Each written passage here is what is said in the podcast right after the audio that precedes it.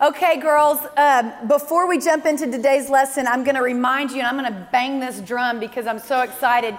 Yesterday, we got a shipment of books that came in. And so I wrote a book on forgiveness. It's titled Forgive Freedom is Worth It. And it's for sale October 11th. But it's coming, and I want you to take part of it and get it. And so we'll let you know more details, but I just want to make you aware that it's coming and we have a book launch coming October 11th, and I would love to see you there. And you can find out any information you want on our website. But we are super pumped about that. That has been like birthing quadruplets, it feels like, this summer, but we did it. We're so grateful. All right, if you're new this week, let me catch you up on where we are. We are in the middle of a six week series titled Refuge. Our anchor verse is Psalm it's um, in Psalm 73 28. He says, The psalmist says, I have made the Lord my refuge. He says, It's good to be near to God. I've made him my refuge so that I may tell of all your works. And so we're looking in scripture throughout this six week series of different places where we see God as refuge. And if you remember from week one, we talked about the fact that God Himself defines what refuge means. So he defines what refuge means in my life. Now, that can be a rub at times because I like to define what refuge is. And if you were here week one, I mentioned that refuge is a cozy couch with chips and queso and a new series on Netflix, and all of my people are well, and it's sunny outside, but it's just a perfect day. And sometimes God says, That's great. And sometimes you'll have that. But there will be other times when my presence alone, which is always what refuge is from God, but my presence alone will be enough for you because the circumstances will not be favorable.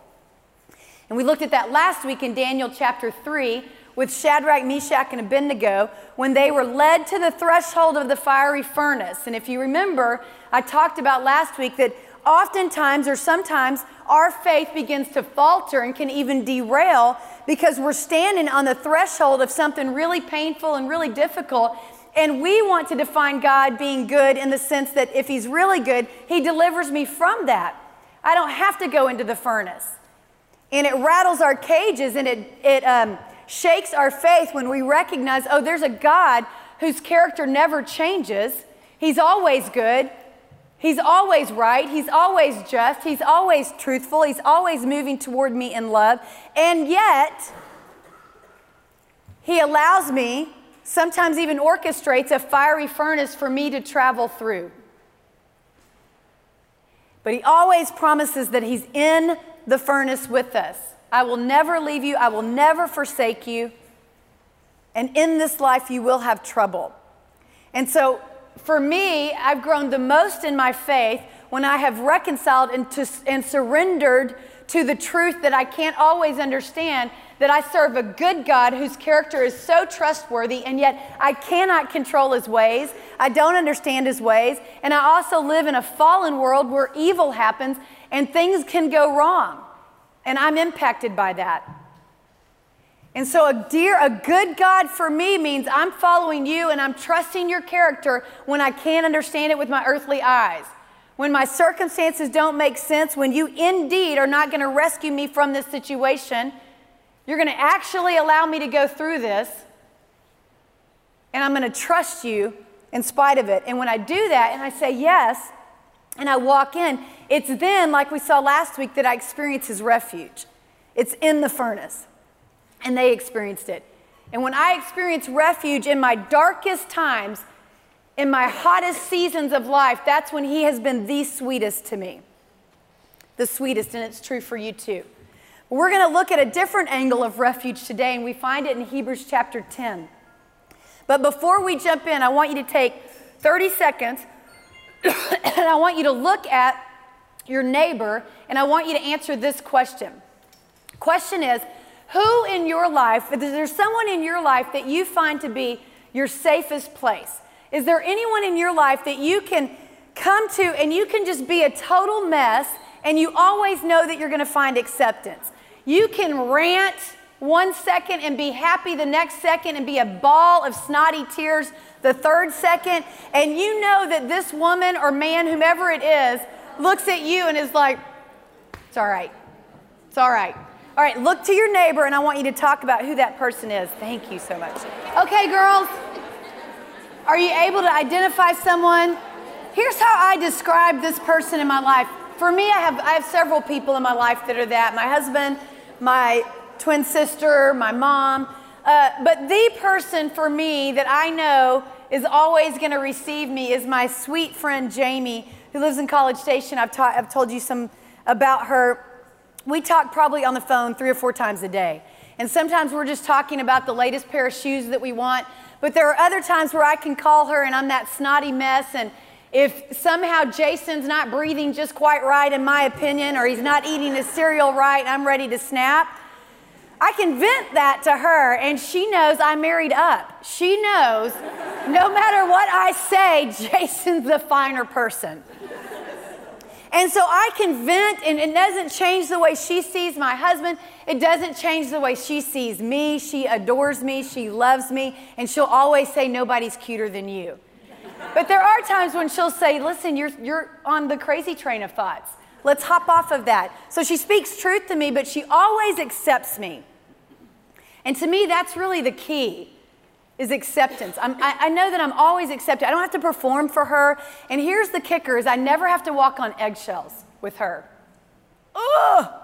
Ugh! Do you have relationships in your life where that, that person, you're not quite sure what you're going to get that day? And you tend to walk on eggshells and you're like, is it a good day? Is it, okay, did I look at you wrong?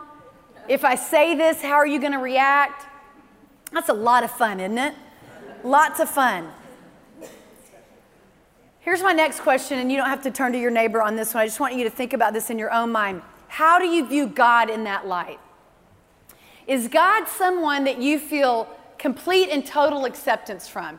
Do you feel as though you can come into his presence at any time and vent, rant, rage, rejoice, be happy, sad, mad, whatever the emotion is? Do you really, in your guts, believe that he fully accepts you? Do you ever feel as though you, you, you walk on eggshells just a little bit? And you think, oh my gosh, I said that to my kids on the way to school. I'm so sorry. Oh. He's got to be mad. If he's not mad, he's got to be disappointed. And then at other times when you finish serving at that soup kitchen, you know, you're like, I know, God, that's for you. and you feel like, oh, somehow, I think if we're really honest, I think we, we all want to say, oh, yes, for sure. But I even know in my life too, there are times where I'm like, oh, how does he feel about me? How does he feel about me? Is he more pleased with me when I'm having a really good day and I spend an extra 30 minutes with him in the morning? Is he frustrated and do I find myself taking a step or two backwards toward away from him when I haven't spent time with him and it's been one day, two days, three, a week's gone by? I want us to be honest with ourselves because I think this, this um, lesson today is going to be incredibly encouraging to us. But I want us to be really truthful when we come to the passage of scripture that we're going to look at today. We're in Hebrews chapter 10. And as I started to pray about my teaching this week, I just sensed God take me back to the beginning and remind me because last week was a difficult week for me because I had several friends that are battling terminal illnesses and I can't fix it and I can't control it and they don't seem to be getting better. And that, there are three very dear people in my life and that has kind of thrown me into a wrestling match, if you will, with God Son. Of like, Lord, where are you? Why? Act, move, do this. This is how I need you to provide refuge. I want you to heal like that. And when that doesn't happen, I find myself getting frustrated and frustrated. And there were moments in the week where I felt timid in his presence. I'm sorry, I'm doubting you. I know, I know that you're good. I know I'm sorry. And I just sense the Holy Spirit remind me of this passage. And we're going to look at the entirety of Hebrews chapter 10, but there's a verse in, in 19 of Hebrews 10 that says, Therefore, we can come boldly to the throne. Boldly to the throne having been sprinkled by the blood. And when I read and I sat and I meditated in this passage this week, it changed everything for me. It changed everything. And so I want us to look at it because it's easy for us to imagine, well, yes, God loves me and all the time He loves me, and that is true, but it cost Him everything to provide that freedom for me. You see, it wasn't always the case that men and women could come boldly to the throne. In Scripture's clear, it says, having been sprinkled by the blood.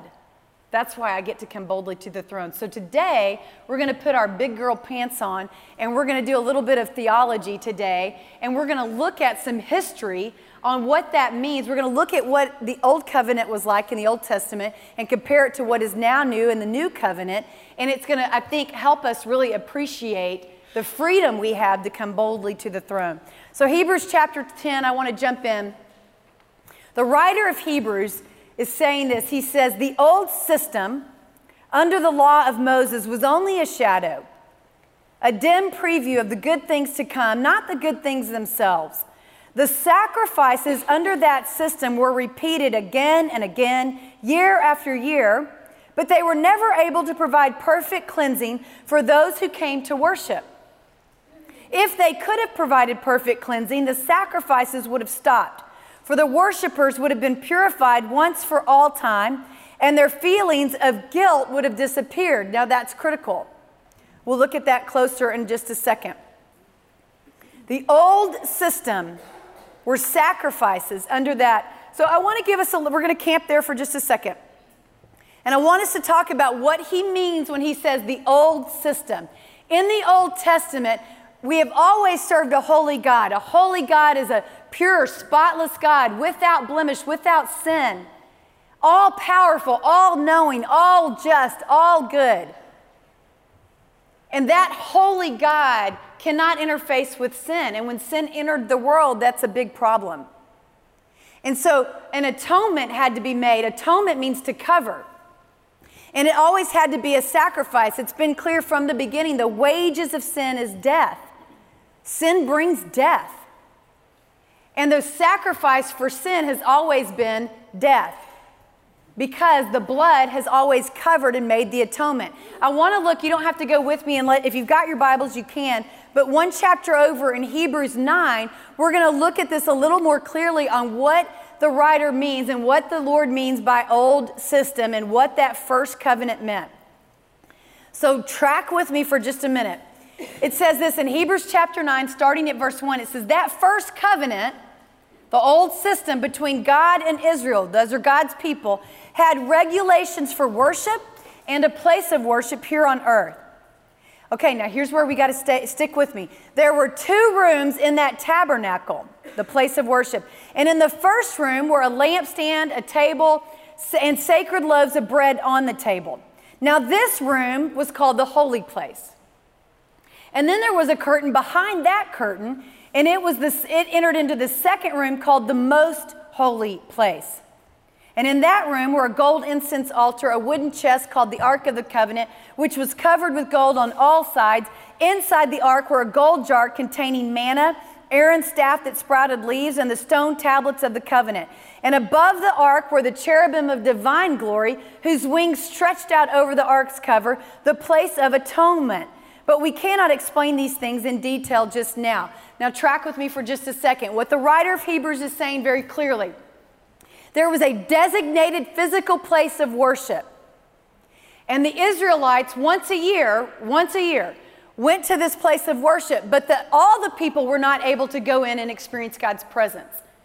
There was the first room, which was the, the holy place, and only those that could go in were the priests, clergymen, those men of the cloth. They could go into the first place. But then the second room was called, there was a curtain, and you could go behind the curtain. That was called the most holy place. Now, only one person could go there, and that was the high priest. So we'll see that in just a second. So pick up in verse six, we're in verse 6 of Hebrews 9, just hang with me. It says, Now when these things were all in place, the priests regularly entered the first room as they performed their religious duties. But the only but only the high priest ever entered the most holy place, and only once a year. And he always offered blood for his own sins and for the sins of the people that they had committed in ignorance. And by these regulations, the Holy Spirit revealed that the entrance to the most holy place was not freely open as long as the tabernacle and the system it represented were still in use. Picture the scene. The year has come to make the blood sacrifice, the blood sacrifice to cover the sins. Atonement means to cover, to cover. That's what atonement means.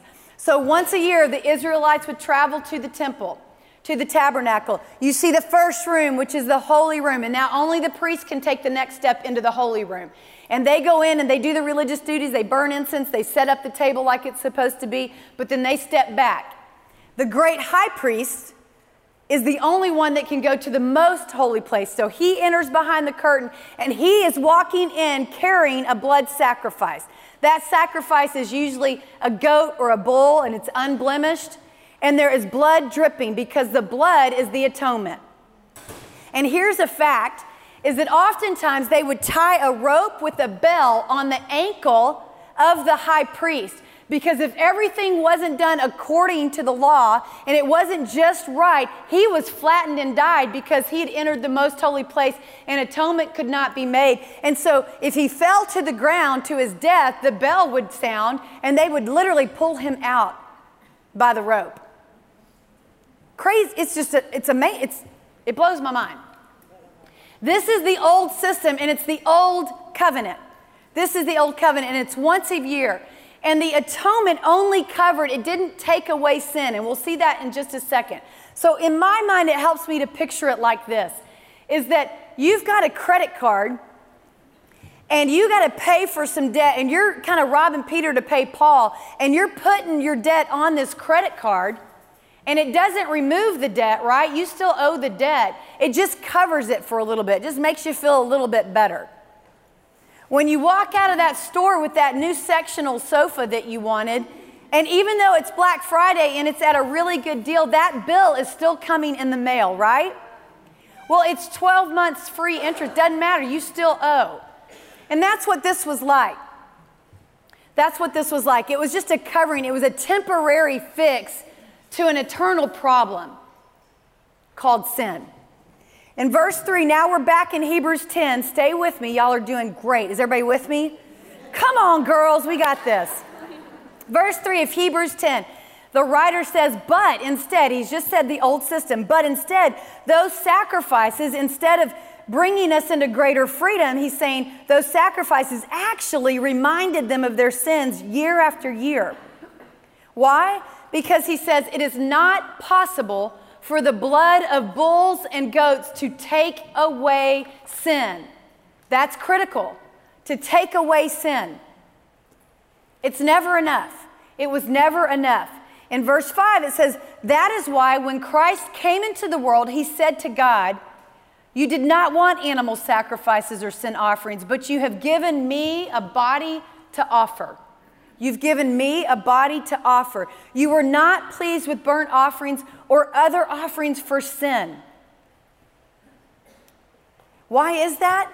Because it was never the eternal fix. And here's the thing if I'm standing outside of the holy place and I'm standing out here and I'm hoping that I don't see the high priest coming out by a rope, I don't know about you, but that is not going to foster a lot of affection and intimate relationship with God. It's fear based, it's, a, it's, it's nerve wracking, to say the least. God's always desired, He created us for relationship with Himself. Sin entered into the world and it had to be taken care of, it had to be eradicated. And these burnt temporary offerings were not going to do it. And Jesus said, That's why you sent me. And I have a body to offer. You were not pleased with burnt offerings or other offerings for sin. Verse 7, chapter 10. Then I said, This is Jesus speaking. Uh, Look, I've come to do your will, O God, as it is written about me in the scriptures. First, Christ said, You did not want animal sacrifices or sin offerings or burnt offerings or other offerings for sin, nor were you pleased with them, though they were required by the law of Moses. Then he said, Look, I've come to do your will. He, meaning Jesus, cancels the first covenant in order to put the second covenant into effect. We'll talk about that more in a second. For God's will was for us to be made holy by the sacrifice of the body of Jesus Christ once for all time. Once for all time. You see, the blood sacrifice of the bulls and goats was a yearly thing, but even throughout the year, they were making sacrifice continually.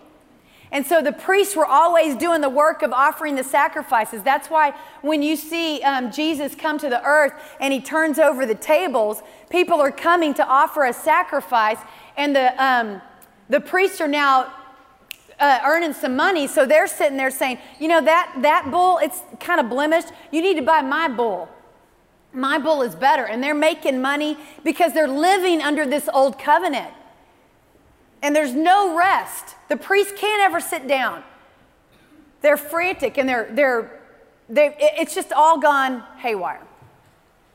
And Jesus is saying, I've come to settle it once and for all. There's no repeat report, uh, performance needed. When Jesus hung on the cross, you can read this in Scripture. One of the very last things he said was tetelestai. In the Greek word, it's a Greek word and it means it is finished, meaning it's once and for all. It's a sacrifice made once and for all. Verse 11 says this it says, The old covenant, the old system, the, in the, under the old covenant, the priest stands and ministers before the altar day after day, offering the same sacrifices again and again, which can never take away sin. Take away sin. That's really important that we get this, the difference. One commentator said this he said, Animal sacrifice under the old covenant could cover sin, could cover it, the Hebrew word for atonement is kofar, which means literally to cover, but animal sacrifice could never take away sins. Only Jesus, the perfect sacrifice of the new covenant, takes sins away. The old covenant, another way I look at it, is like a band aid. So if you've got a nasty sore and it's pussy and gross, and you, yes, and you put a band aid over it,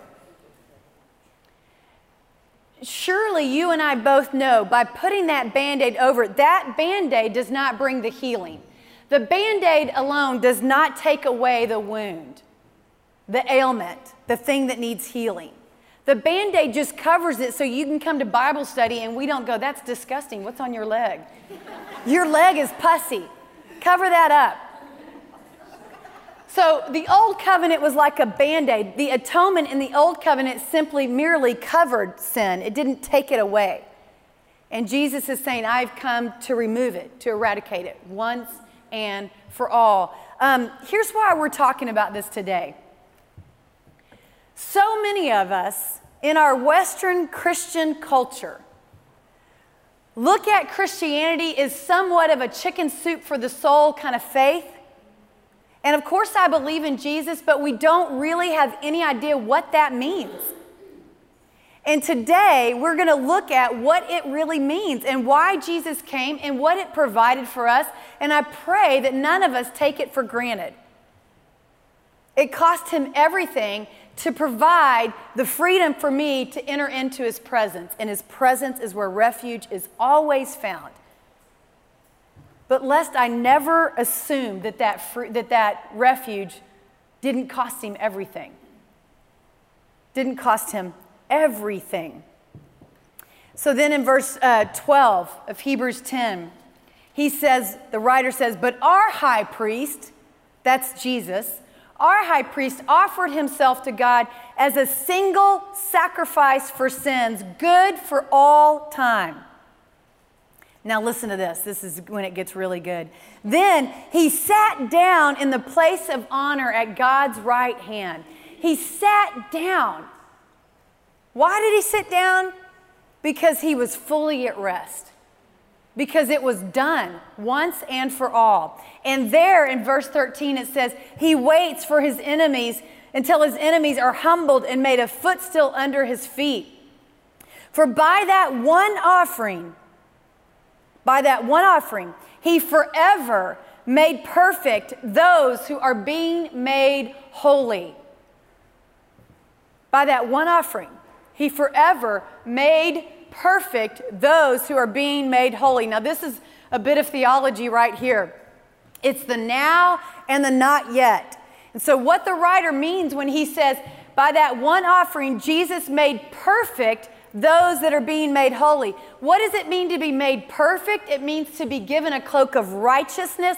It means to be made perfect in the eyes of the Lord once and for all. What makes me perfect is not my good behavior. Me acting like a good Christian girl is not what makes me presentable and not what it's not my ticket into his presence. What makes me able to go into the presence of the great high priest boldly is having been sprinkled by the blood.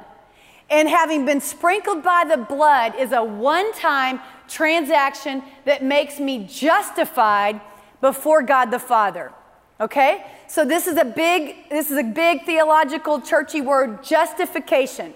So when the writer says those being made that have been made perfect, have been made perfect.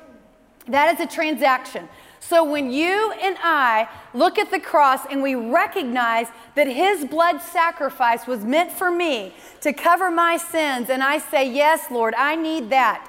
I am a sinful woman. I need sacrifice for my sins. You've provided that. I receive it. I am now justified. And I like to look at it like just as if I'd never sinned justified because Jesus says, I take away your sins, past, present, and future. So it is a standing, I am, it is a, um, it's my standing is made right before God. Does this make sense? Are we tracking? And so now, because I have received by faith, Ephesians says it is by faith and grace that I am saved, not by works. So by faith, I say, I want that blood covering for me. I only have to do that one time. One time. And my eternity is secured with Him. And so when the Lord sees me, I am fully acceptable in His, his sight from that day forward. From that day forward. And my sin, the power of sin, is eradicated from that day forward. Now I continue to sin, I continue to make mistakes. But I don't every time I make a mistake go, "Oh my goodness, forgive me, forgive me." And I don't I don't enter into this uncertainty of my salvation may be on the line again. And I'm going to be like that priest needing to be pulled out by a rope. Because this sinful woman is now exposed in front of a holy God. I'm never exposed in that sense any longer because the blood covers me. And that blood covering is a one time event. It's a transaction that happens, and no longer do I have to fear and go, Am I saved? Am I acceptable in His sight? Does that mean me? This is where we get so tripped up by the enemy because the enemy will continue to go, That didn't really take. That didn't really work. That didn't really work. Here's why he says that didn't really work, and here's why we bite onto that lie. It's the second part of the sentence. The second part of the sentence says, for, that, for by that one offering, he forever made perfect those who are being made holy. Second churchy word is sanctification. So you have justification. That's a one time thing. Sanctification is a process that will continue until I'm in heaven face to face with him. And let's never, ever confuse the two. Sanctification is the process of being made holy. And this is an example that helps me. It may just mess you up, and if it does, I apologize. But when I came into relationship, He covered me in His righteousness. And so anytime He sees me, I may, I've been made righteous because of the blood sacrifice of Jesus. He delights in me but he continues to sanctify me. So it's almost like I got a big old coat of righteousness. I'm a size 2T toddler, and it's a, a women's size 8, and it's on me, and I'm trying to get, and then as I grow in my relationship with him, this coat of righteousness becomes more familiar, and it fits, and it's more natural. And I'm wearing it. Right? Does that make sense? The coat of it, it covers me no matter what. But being made holy is the process on this earth of doing time with Jesus and allowing Him access into my life and allowing Him to come in and have His way. And as I do that, I start to look more and more like Him. And that's what it means to be made holy. It doesn't mean to be made perfect in the sense of behavior. We think this side of heaven that a good Christian does a lot of good things and doesn't do a lot of bad things. While that may be true, if it's motivated and coming from a place of earning, we've missed it. It is not a works based religion. It is a grace based religion because the blood of Jesus bought it for me. It is by grace I've been saved, not by works, lest any man should boast. And so, the difference between Christianity and other world religions that you may understand, as I understand, most of the other world religions are a process of you striving to get to a higher place. Working a little bit harder, and you're a little bit better this year than you were last year. And scripture clearly says, cease striving.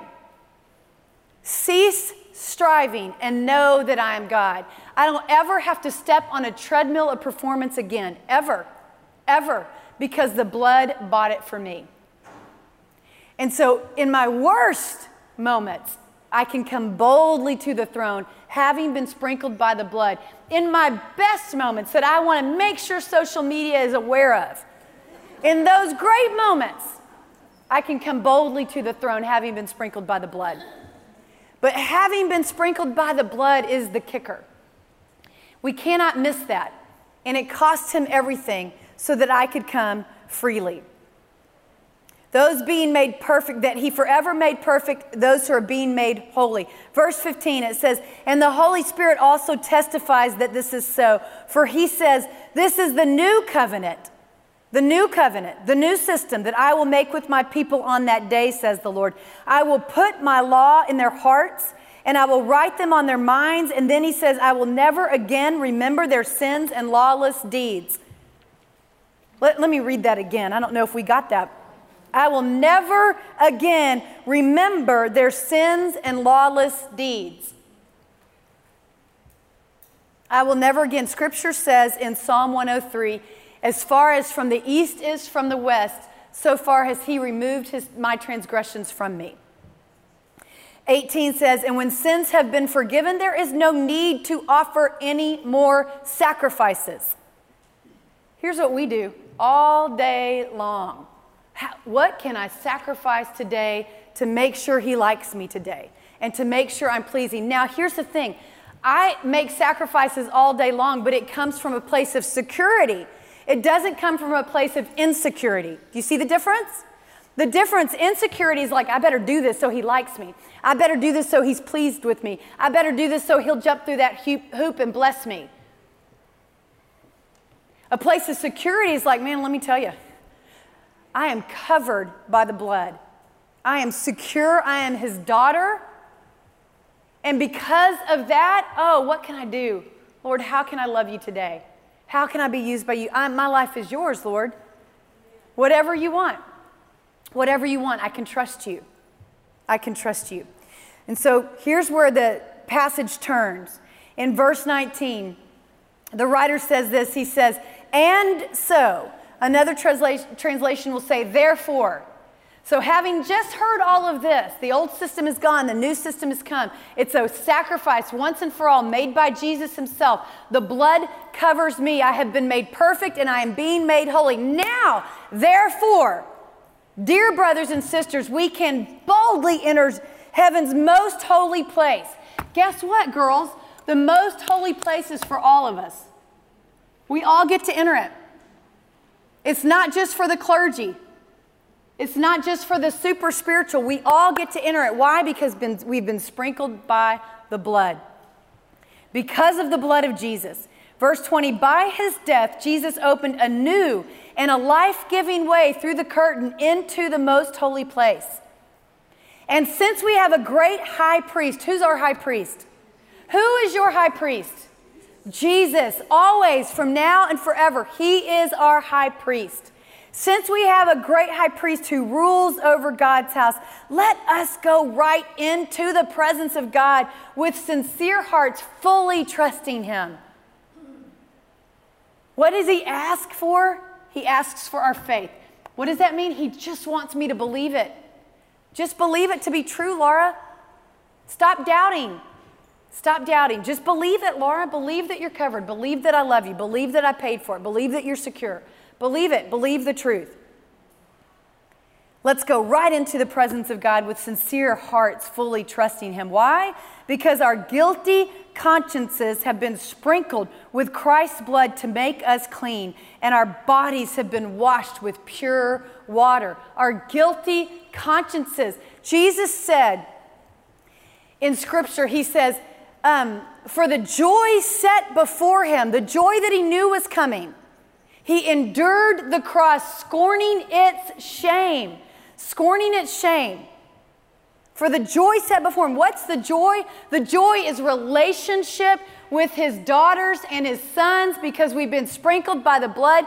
He paid for it all. So when he died on the cross and he rose on that third day, he did not look at me and say, I bought it for you. Come into relationship. Now walk around feeling guilty. Now walk around with a guilty conscience because everybody's going to want to join whatever you have if they see you walking around with your head hung low and your shoulders sloped because you're feeling guilty and shameful. For the joy set before him, he endured the cross, scorning its shame. From this point until you get to heaven, the enemy will continually want you to bite the bait of shame. He will continually want you to go, see, you stink. You're not enough. You're way too much. Settle down, simmer down, step it up.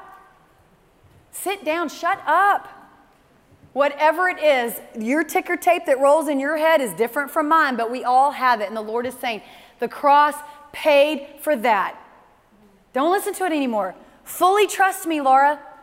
Fully trust me. Come into my presence. Come into my presence. Come in. And then he says in verse 23 okay, so now let us hold tightly without wavering to the hope that we affirm, for God can be trusted to keep his promise. He saved me.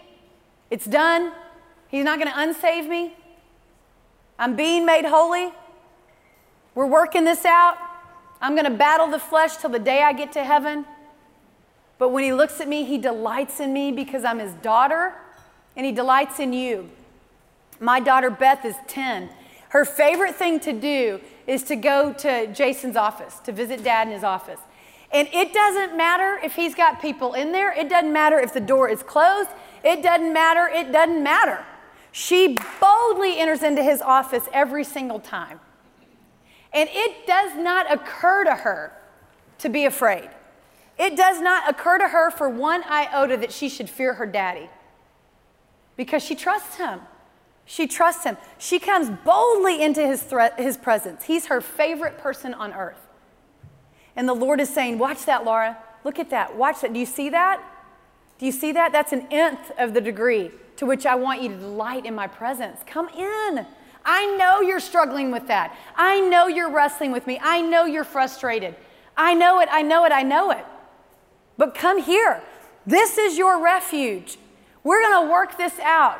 You're going to come into my presence and it's going to give you a deep breath and you're going to surrender some things you need to surrender and you're going to let go and you're going to receive comfort and you're going to understand what assurance really feels like and what it means to walk in freedom. You're going to understand and experience all that in my presence. But if you stand on the outside of the most holy place, the presence of God, and go, I don't know. Will somebody else tell me how he feels about me? I just don't know if that's safe. What if I walk in and he asks something of me that I can't do? I just don't know. And he's saying, Stop. Stop it. I delight in you. I love you. And I am your safe place. I am your refuge. But let us never forget what it cost him. It cost him everything, a final sacrifice. And here's the deal my past sins are forgiven, my current sins are forgiven, and the future sins that I don't even understand or know that I'm going to commit, he sees it all. And it's all covered. And that level of love, in and of itself, keeps me from wanting to sin. It's the loving kindness of the Lord that brings about repentance. So, where do you find yourself today? in relationship to the Lord? Do you and I fully understand what it means to be a follower of Jesus, what it means to be a Christian? To be a Christian doesn't mean that I like some inspirational quotes that I've read and I go to church once a month or I go every week and it's a belief system that I hold but I don't really know. Know what the Bible says, girls. Know your theology because it changes everything. It changes everything because here's the thing a belief system, just kind of knowing, yeah, I believe in Jesus, but I don't really know him and I don't really know what it means. I don't know why Jesus did come. I know he came to die. And when we stop there, we'll stop there. We will stop there. Press in. Press in. It just gets better. It just gets better. It gets more and more glorious, more and more wonderful, and you will love Him more than you ever dreamed imaginable. And because of that, you will love those around you more than you ever dreamed imaginable. Your patience is going to get long. Your grace, you're going to extend it far and wide because you recognize what that means. He has covered me, He has saved me. And because of that, I can come boldly to the throne, having been sprinkled by the blood.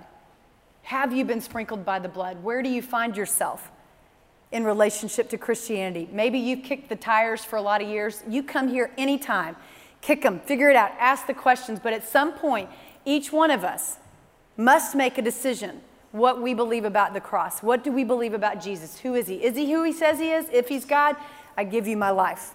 I come under that covering. Ask yourself that. If you've already done that, don't stand on the outside. Come boldly to the throne because you've been sprinkled by the blood. Let me pray for us. Jesus, we thank you. It cost you everything to provide this freedom for me. And I confess I take it for granted 90% of the time. And I thank you that you see me, you love me, your compassions are new every morning. So, Lord, have your way in my life. Continue to sanctify me. Continue to make me holy because you've already justified me. So I'm asking today, everything that's been said today, Lord, your word that's been read, would you cause that which you want to stick into our hearts to stick and go down deep, Lord, and spring forth new life? I ask it for your glory. In Jesus' name, amen.